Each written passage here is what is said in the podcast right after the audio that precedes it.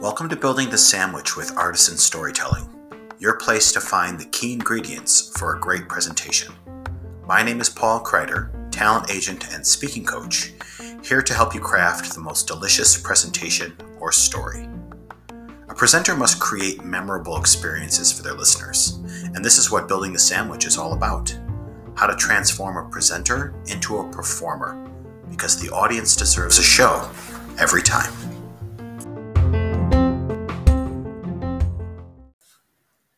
Episode 8 Spring, the season of renewal. But does it really feel like that? Renewal? Many of us might argue that this spring feels similar to the last, and like we're on a treadmill from hell. There's no harm in admitting it's grim out there with COVID 19 continuing to rage, and uncertainty as to how life will return back to normal. And while it shouldn't take a pandemic to find the simpler truths in life, in the spirit of spring and renewal, I posit that there is no time like a difficult time to mine out and polish the good nuggets. We have to make do with what we have. And while this means something different for everyone, the principle is ubiquitous. We have to trim the fat, if you will, and look at things anew to find the leanest, most meaningful things to hang on to and cherish. Case in point, with so much time at home with my children, a few weeks ago, my five year old and I decided to f- start and finish the Lord of the Rings trilogy. If you haven't seen these films, warning, spoiler alert coming.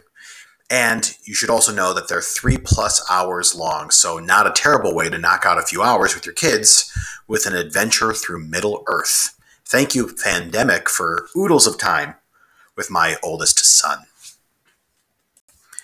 Having read and enjoyed J.R.R. Tolkien's books and love the films by Peter Jackson, I find I'm continually inspired by these stories' ability to show us that hope exists despite dire circumstances. Take this one scene in particular from the second film, The Lord of the Rings The Two Towers. Aragorn, a trained warrior, and Theoden, king of Rohan, along with their soldiers and helpless women and children, are trapped in Helm's Deep, awaiting certain doom by the overpowering evil armies of Isengard and Mordor. Enchanted by an evil ring, the attacking dark forces are planning on killing them all and destroying the world. So much death. What can against such reckless hate?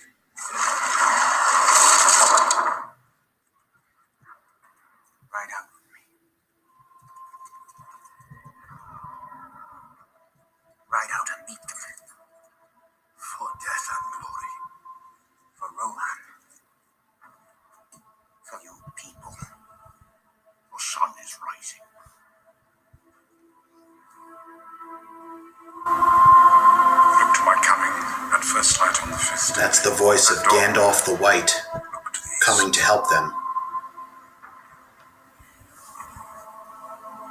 Yes. Yes. The horn of Helm Hammerhand shall sound in the deep. One last time.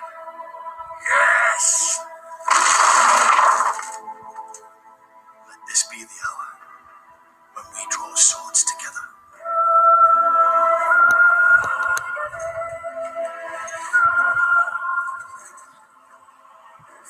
Fell deeds awake. Now for wrath, now for ruin, and the red dawn.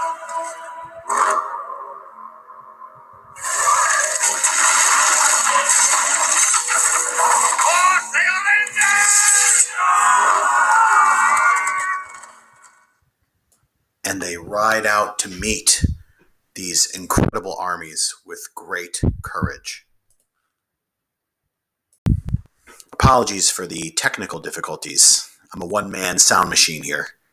So, what can we do against seemingly insurmountable difficult times?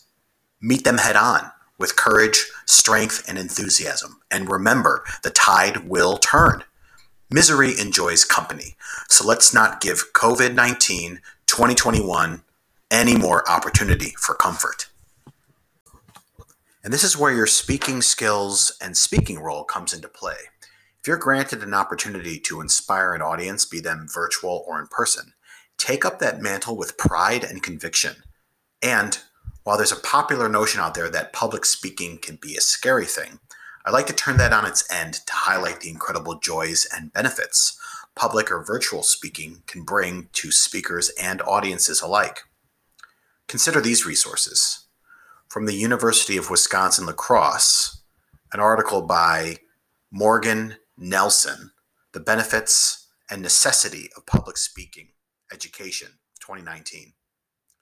From the Public Speaking Project at Millersville University by Schreiber and Hartranft, Benefits of Public Speaking from 2020. Hamilton and Lynn's publication in the National Center for Biotechnology Information, U.S. National Library of Medicine on the neuroscientific effects of speaking in front of an audience from 2016. Audience analysis from the University of Pittsburgh's Department of Communication. Oleynick, Thrash, LeFew, Moldovan, Kieffaber's article, The Scientific Study of Inspiration in the Creative Process Challenges and Opportunities from 2014.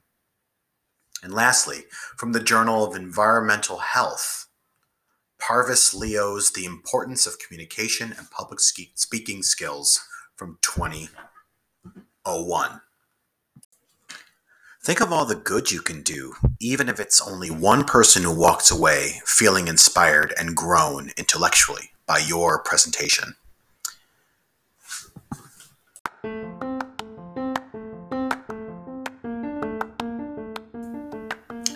Thank you for listening to this episode of Artisan Storytelling.